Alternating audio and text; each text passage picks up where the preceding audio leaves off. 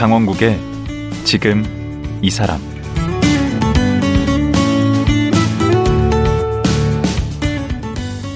안녕하세요. 강원국입니다. 그제부터 대한민국 강력범죄 수사의 전설 박미옥 반장과 말씀 나누고 있는데요. 보통 여성 형사 하면 워낙 소수라 서름과 불이익이 많았을 거라 생각하기 쉬운데요. 박미옥 반장은 오히려 소수라서 기회가 더 많았고 더 잘할 수 있었다고 말하고 있습니다. 생각하는 대로 이루어진다는 말처럼 긍정적인 마인드가 오늘의 박미옥 반장을 만든 건데요. 요즘 박미옥 반장은 30여 년의 형사 생활을 마무리하고 제주도 책방 주인으로 제2의 인생을 살고 있습니다. 강력계 수사반장이 책방 주인이라고 하니 좀 어울리지 않는데요. 오늘은 이 얘기 들어보겠습니다.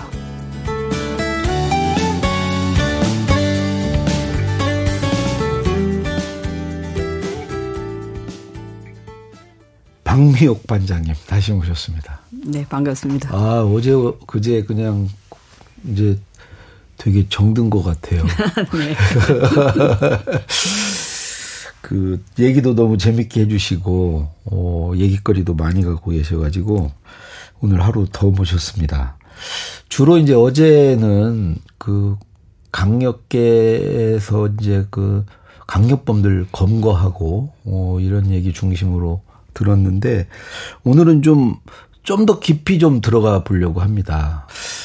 어, 우선 드리고 싶은 질문이 그 위험한 순간도 좀 있었을 것 같은데 순간에 가장 아찔했던 게 그 청송교도소 납치범 잡을 때 네. 정면에 왔던 범인을 네. 제가 그 범인의 허리춤을 잡으려고 들어간 상황이 있었습니다. 어. 돌아서 허리 감기를 할 때 이 범인도 돌아서 나간 거죠. 어. 그때 오른팔에 긴 사시미를 들고 있었어요. 아, 그 범인이? 제가 아마 그 범인을 허리춤을 잡았다면 그러네. 그 오른팔에 숨겨 있던 사시미 칼에 아마 그대로 찔리지 않았을까? 어. 그 범인이 도리어 도망가줘서 고마운 어. 음, 그런 상황도 있었지만 한편 보면 현장에 있으면서 준비되어 갔을 때만큼은 음. 그 우발의 상황의 확률보다는 우리가 안전하게 근거하는 상황들에 더 안도감을 갖고 가죠. 어허. 불안하면 그 충, 불안한 충분히 준비를 하고 가니까. 네, 불안한 마음을 계속 안고 살면 이 현장에 못 있겠죠. 아, 음. 근데 그 작년에 그 인천에서 그 층간 소음으로 그 흉기 난동 사건이 있었고 그때 투입됐던 여경 여자 경찰 분이 이제 대응이 미흡했다고 그래서 뭐 여경 무용론 막 이런 게 한때 나오고 그랬지 않습니까? 근데 여경 남경을 떠나서 6개월짜리였습니다. 그죠? 음, 그렇죠. 현장에 대한 어떤 구체적 시뮬레이션도 부족했고, 네. 어, 어떤 개념도 많이 부족했을 것 같아요. 음. 그런데 가해자 피해자의 분리 자체가 기본적으로 잘못된 사건입니다. 그게 분리가 어떻게 잘못됐다는 거예요? 가해자를 위에다 놓고 피해자를 데리고 밑으로 내려갔죠. 아하. 피해자의 아버님을 데리고 청간 소음에 대해서 신고받은 쪽의 사람을 데리고 내, 데리고 내려갔죠. 어. 음. 이 제기한 사람을 먼저 분리시켜야죠. 왜? 음. 그분이 화가 나서 오신 분이잖아요. 어. 화나신 분을 먼저 분리시키셔야죠. 근데 매뉴얼에는 그렇게 되어 있어요? 어, 그렇게 되어 있죠, 당연히요. 음. 일단 어느 현장이나 분리가 매우 중요해요. 음. 누구를 분리시켜야 될지 판단이 잘못된 거죠. 아하. 현장은 정말 변수가 많아요. 네. 음. 그러면 그 분노에 차서 온 그 분을 놓고 음. 6개월짜리 여경 하나를 놓고 음. 가영 고참 경위가 그 집의 주인인 아버지를 데리고 밑으로 내려갔어야 했는가. 어허. 그거부터 의문이었던 사건이죠. 음, 음. 그러면 현장에 있었던 남경 여경을 떠나서 네. 피해자 가해자의 분리부터 네. 뭔가 문제가 있는 거 아니냐. 어허. 그러니까 이거는 여경에 대한 문제가 아니라 당시에 제대로 대처하지 못한 매뉴얼의, 문제. 문제다. 아, 예. 그 이제 어제도 얘기를 하셨는데 그 검거 실적이나 이런 걸로 정말 순경에서 음, 경위까지 9년 만에 초고속 승진을 하셨는데 그 이제 검거를 위해서는 나름대로 어떤 수사 기법이라든가 뭐 우리 박미옥 반장님만의 어떤 접근 방식 같은 게 있을 것 같은데 남다른 뭐 이런 그게 뭘 좀 방법을 갖고 계신 게 있으셨나요? 형사들 저마다 있을 것 같아요. 음. 그러면 제 개인적으로는 어 가장 경계하는 게 추리를 해서 현장에서 빨리 벗어나려고 할 때를 제일 경계합니다. 추리? 예. 형사가? 예. 현장을 보고 이게 왜 벌어진 범죄인지, 어. 범인은 어떤 사람일지, 어. 범행 동기는 무엇일지 추리하잖아요. 예단. 예. 어. 근데 그 예단이 아주 그냥 단정이 돼서 빨리 달려가시는 분들이 있어요. 어. 하지만 철저하게 현장에서 일단 집중해야 되는 거. 음. 그리고 범인이 그 범죄를 왜 했어야 했을지를 끝까지 집중하는 거. 어. 나의 경험치로 판단하지 않고. 어. 그 다음에 범인이 왔을 때 네. 먼저 말하지 않죠. 취조할 때. 네. 어. 최대한 범인의 말을 들으려고 노력하죠. 왜냐하면 네. 피해자는 피해자대로 없는 살인 사건 현장이에요, 그죠? 피해자는 죽고 말이 없고, 없죠. 어. 예, 범인은 피해자가 없는 기회에 어. 자기 위주의 변명만 할 것이고. 그렇죠. 그럴 때일수록 현장에서 무엇을 봤는지 우리는 어떻게 판단했는지 말하기 전에 어. 범인이 많은 말을 하게 해야죠. 어. 그래야만이 그 범인이 감춘 감정, 음. 그 범인이 범죄를 하게 된 진짜 이야기를 들은 다음에 어. 사실관계를 추궁해야만이 제대로 된 실체적 진실이 나오죠. 어. 보통은 이게 막 취조 장면 보면 윽박 지르던데. 그거는 영화에서 재미진 아, 요소 아닐까요? 아, 보통은 그렇지 않아요? 아, 그런 이거 하이바 그, 이거 씌우고 그건 한 무슨 몇 년도 얘기일까요? 어. 비밀의 방으로. 제가 영화 감독님들이 오시면 네. 영화를 너무 많이 보셨다고 그래요. 아. 어, 뭐 재미적 요소를 넣은 건지 아니면 네. 시대적 변화를 너무 많이 담지 못한 거 아닐까요? 아. 저는 30년을 경사를 했지만 네. 대한민국의 30년은 엄청난 변화가 있던 시간입니다. 그렇죠. 네. 우리 반장님 그 경찰 나오는 드라마의 뭐 롤모델이랄까 뭐 이런 거 많이 하셨죠. 일단 제 인물이 캐릭터가 돼서 이제 녹아내린 드라마는 어 정남규 수사본부에 투입됐을 때 이런 히트라는 드라마로 고현정 씨가 역할을 했고요. 아, 그게 반장님이에요? 예, 예. 아, 실존 인물이구나. 그, 그대로 나옵니다. 33세 강력팀장을 하면서 연쇄 살인수사본부에 투입된 어, 그 다음에 시그널 때가 김혜수 씨가 맡은 역할이 어, 제가 양천에 있을 때 미제 사건. 음. 음. 그, 이런, 이 강력범 잡는 거 말고도 특, 특이한 이력이 또 두 개 더 있으세요. 하나는 화재 감식 팀장도 하셨고, 또 하나는 프로파일러 이쪽에서도 또 일을 하셨어요? 조금 전 드라마 얘기했잖아요. 네. 악의 마음을 쫓는 자들의 그 근일용 씨가 프로파일러가 된 얘기 외에 김소진이라는 배우가 나옵니다. 네. 그 현장에 함께 하면서 그 사건들을 보면서 프로파일러에 대해서 궁금하게 생각한. 그러다가 제가 프로파일러들 1, 2기 팀장을 했죠. 그러니까 초기에. 어. 그 왜냐? 권일용 씨가 어, 근일용 씨는 그때 프로파일러셨고 그리고 본청으로 가셨고 네. 저는 서울청에서 했었는데 네. 어, 시작 지점에 그게 필요했던 겁니다. 음. 프로파일링과 형사 현장을 연결할 사람. 아하. 그때 당시 또 연쇄 방화가 굉장히 사회적으로 문제가 됐을 때입니다. 네. 서울역 동묘 음. 하재 감식 팀장을 겸직했죠. 남대문 저기 불탄 때도 네. 계셨다면서요? 마침 하재 감식 팀장 하고 있을 그 마지막 쯤에 음. 어, 숭례물이 불이 탔고 제 직위 때문에 음. 가장 초창기에 출동했겠죠. 어. 그래서 그 불이 꺼졌다 생각하고 우리 직원들이 들어갔다 나왔습니다. 음. 그런데 지붕에서 붙었지. 계속 타고 있는 걸 느끼고 나온 그 시간부터 다음 날 많은 것이 무너질 때까지 밤새 그걸 봤어야 했고요. 그 현장을 첫 번째 통제하고 들어가서 복원 가능한 감식이 되도록 노력한 그 지점에 있었던 게 저한테는 참 다행인 거고 참 감사한 일이죠. 아, 이 복원을 염두에 두고 감식을 하셨다는 얘기신가요? 예.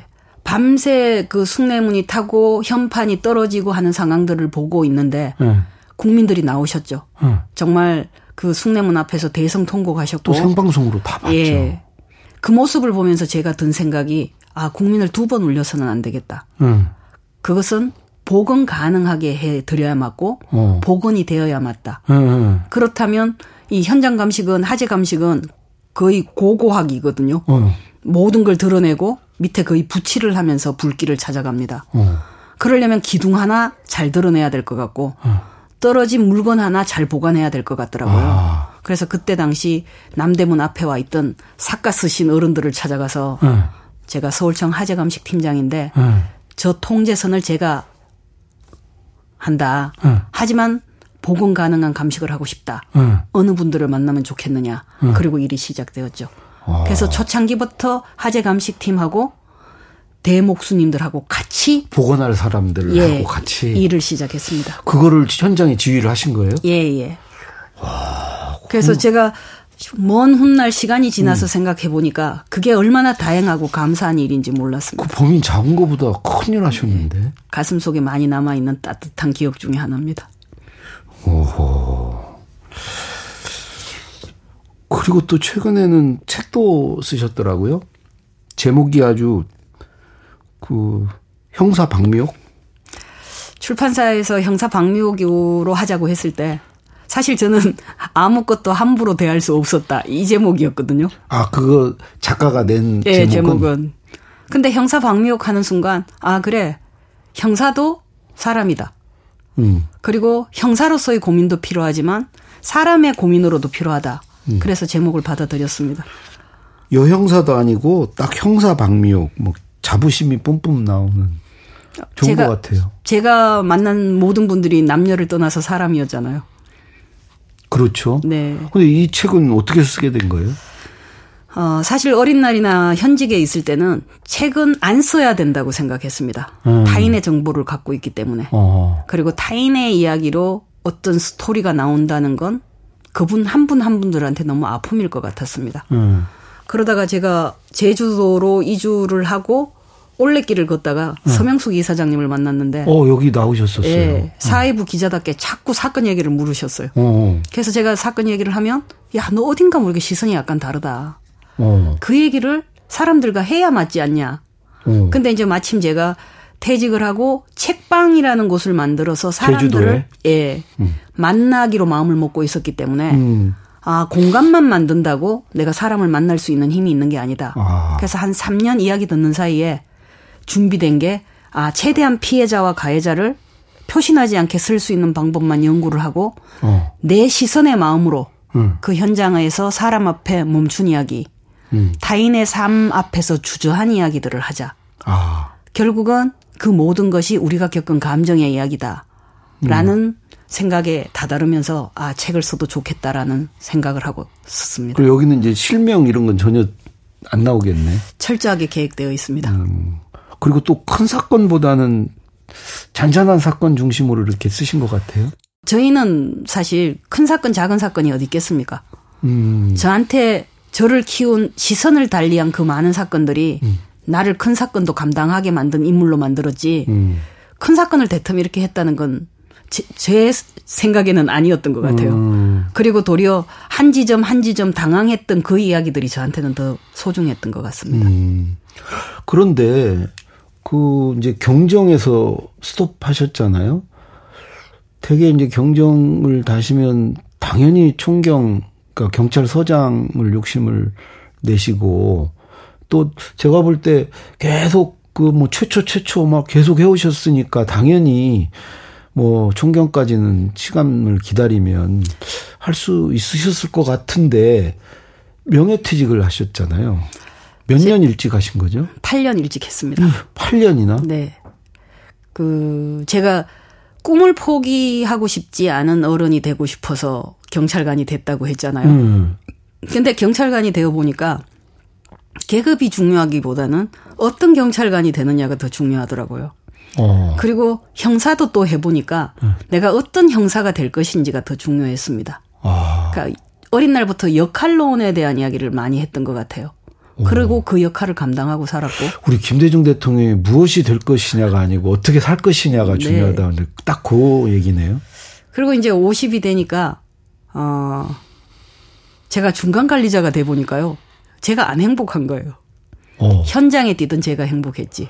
아. 그래서 형사로서의 역할은 여기까지인가 보다라는 생각이 왔고요. 어. 그다음에 그 높이 올라갈수록 점점 책상에 아파, 앉아갖고 잔소리 할 일만 많아잖아요. 어.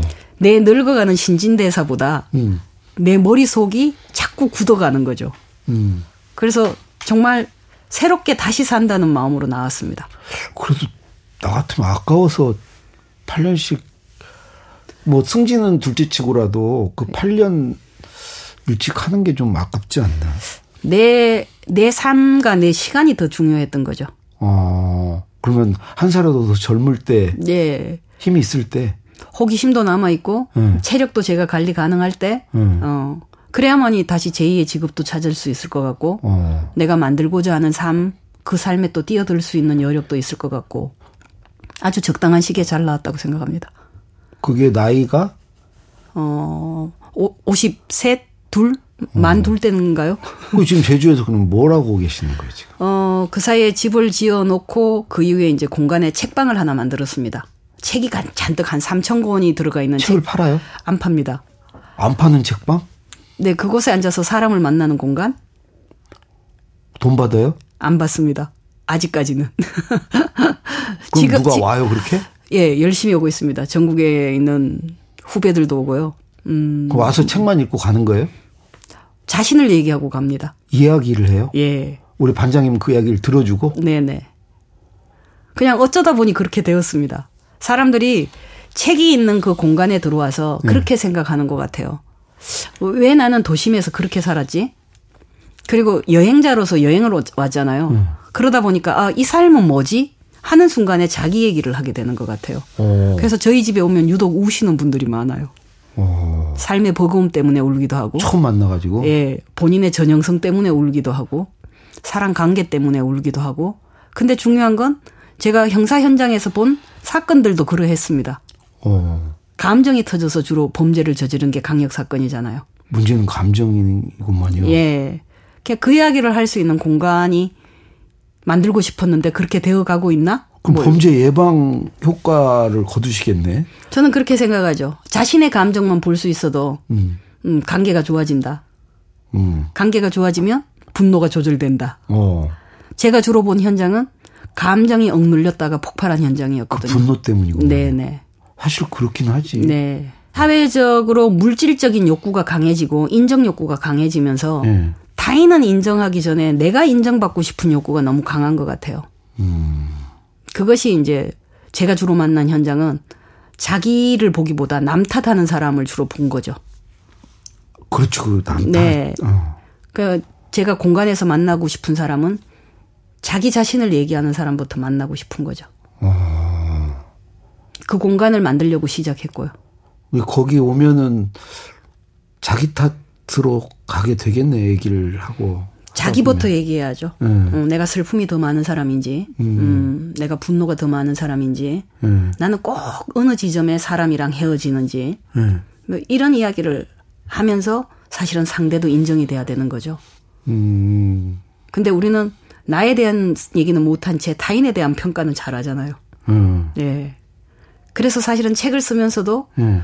내 시선의 이야기부터 먼저 해본 겁니다. 어허. 내가 현장에서 음, 당황한 거, 음. 음, 내가 현장에서 오판했다가 어 다시 수정할 수 있는 시간이 온 이후, 음. 어 다른 타인의 이야기 앞에 주저했더니 도리어 옳은 방향으로 해결된 일들, 음. 뭐 이런 이야기들을 쓰면서 이제 저도 그때 무슨 감정이었는지 어떤 시선을 가진 저인지 볼 수 있었습니다. 아 그렇게 이제 책 한 권 쓰시면서 한 33년을 쭉 돌아보셨겠네. 네네. 형사 생활 30여 년을 네. 쭉 돌아보니 뭐 역시 잘해왔다. 뭐 보람차다 이런 생각이 들던가요? 소심하고 두려웠던 게 참 정답이었다. 아, 그 힘으로 예. 버텨왔다. 네. 하지만 내가 중요한 만큼 타인을 음. 중요하게 생각한 게 정답이었다. 어.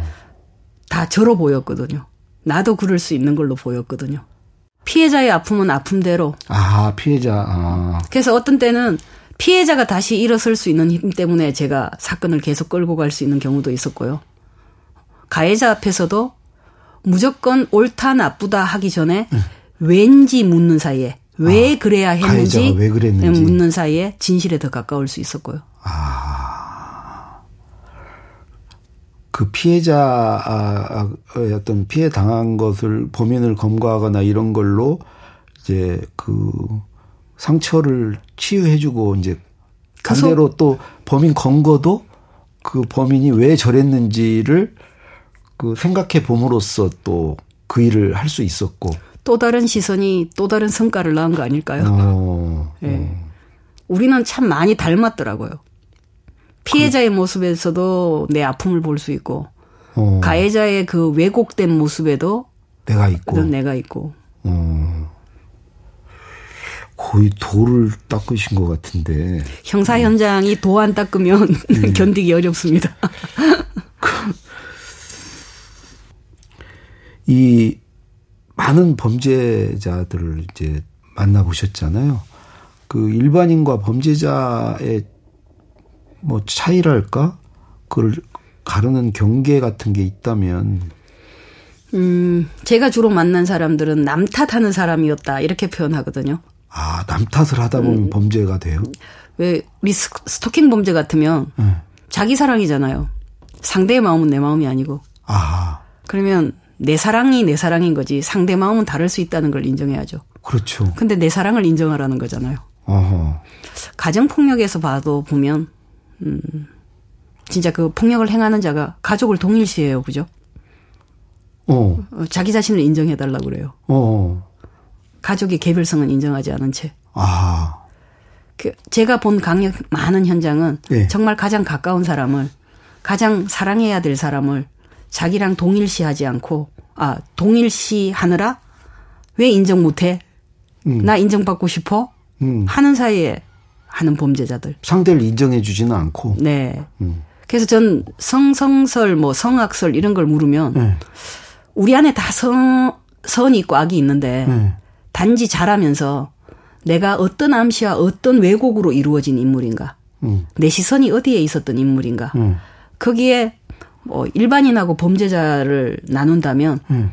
일반인은 그나마 자기 자신 앞에 양심적일 수 있는 사람이고 음. 범죄자는 타인을 더 탓한 사람이더라. 아. 나는 살려고 하는데 세상이 왜 이렇게 협조를 해주지 않는지 모르겠다. 아, 그 탓하는 게 그 문제구나. 뭐 아무튼 제가 본 사람들은 일반화할 수는 없겠으나 거의 그런 편이었던 것 같습니다. 어. 제가 남 탓을 많이 하는 편인데 범죄자로서 이 그 그럴 그 성향이 다분하네. 음. 지금 어떻게 사시는 거에는 만족을 하십니까? 아니 어, 근데 돈은 어떻게 하나 돈? 연, 연금이 있지만 생활에 넉넉한 편은 아니죠. 음. 어, 그래서 한 달에 100 내지 200을 벌 수 있는 경제 활동은 해야 되는 편이죠. 어, 뭘로 하세요? 음, 지금 작가의 어시스트도 하고 있고요. 다른 작가분의 예. 어, 어시스트 예, 그림을 도움을. 그림을 그리는 작가의 어시스트도 하고 화가? 있고. 예. 아, 그다음에 이제 집에 작은 민박 하나를 음, 지인을 통해서만 이제 운영할 정도의 어, 운영도 하고 아무튼 조금의 노동이 점진적으로 확장되도록 일을 하고 있습니다. 어, 이렇게 방송도 하시고 또 책도 더 쓰시고 계속. 한, 한 3년 동안은 그래도 명태수당도 있었고요. 음. 음, 이제 점진적으로 더 경제활동이 왕성해져야 또 아, 살겠죠. 돈 많이 버실 것 같은데. 인, 인세가 아주 짜다는 걸로 알고 있는데요. 어, 인세는 짭니다. 예. 네. 그, 이 방송 들으시는 분들 중에 그 이제 제2의 인생을 꿈꾸는 분들도 많이 있으실 텐데 그런 새로운 도전을 두려워하시는 분들께 한 말씀 해주신다면 음, 내가 무엇을 원하는가, 음. 어, 내가 어떤 가치의 삶을 살고 싶은가를 지금 좀 물어줘야 되는 것 같아요. 어. 그리고 내가 이게 없으면 안 될 것 같은 그 많은 것들이 네. 사회적 틀일 수도 있습니다. 그죠? 아, 내려놔도 되는데? 네. 예. 아. 이게 없으면 안 될 것 같고, 이거는 있어야 내가 살 것 같고. 음. 그러느라 진짜 잃어버리는 게 지금 현재의 내 시간과 남은 내 삶인 것 같아요. 아. 우리의 기대 수명과 건강 수명이 너무나 달라졌잖아요. 음. 제가 현장에서 많은 죽음을 보면서 음.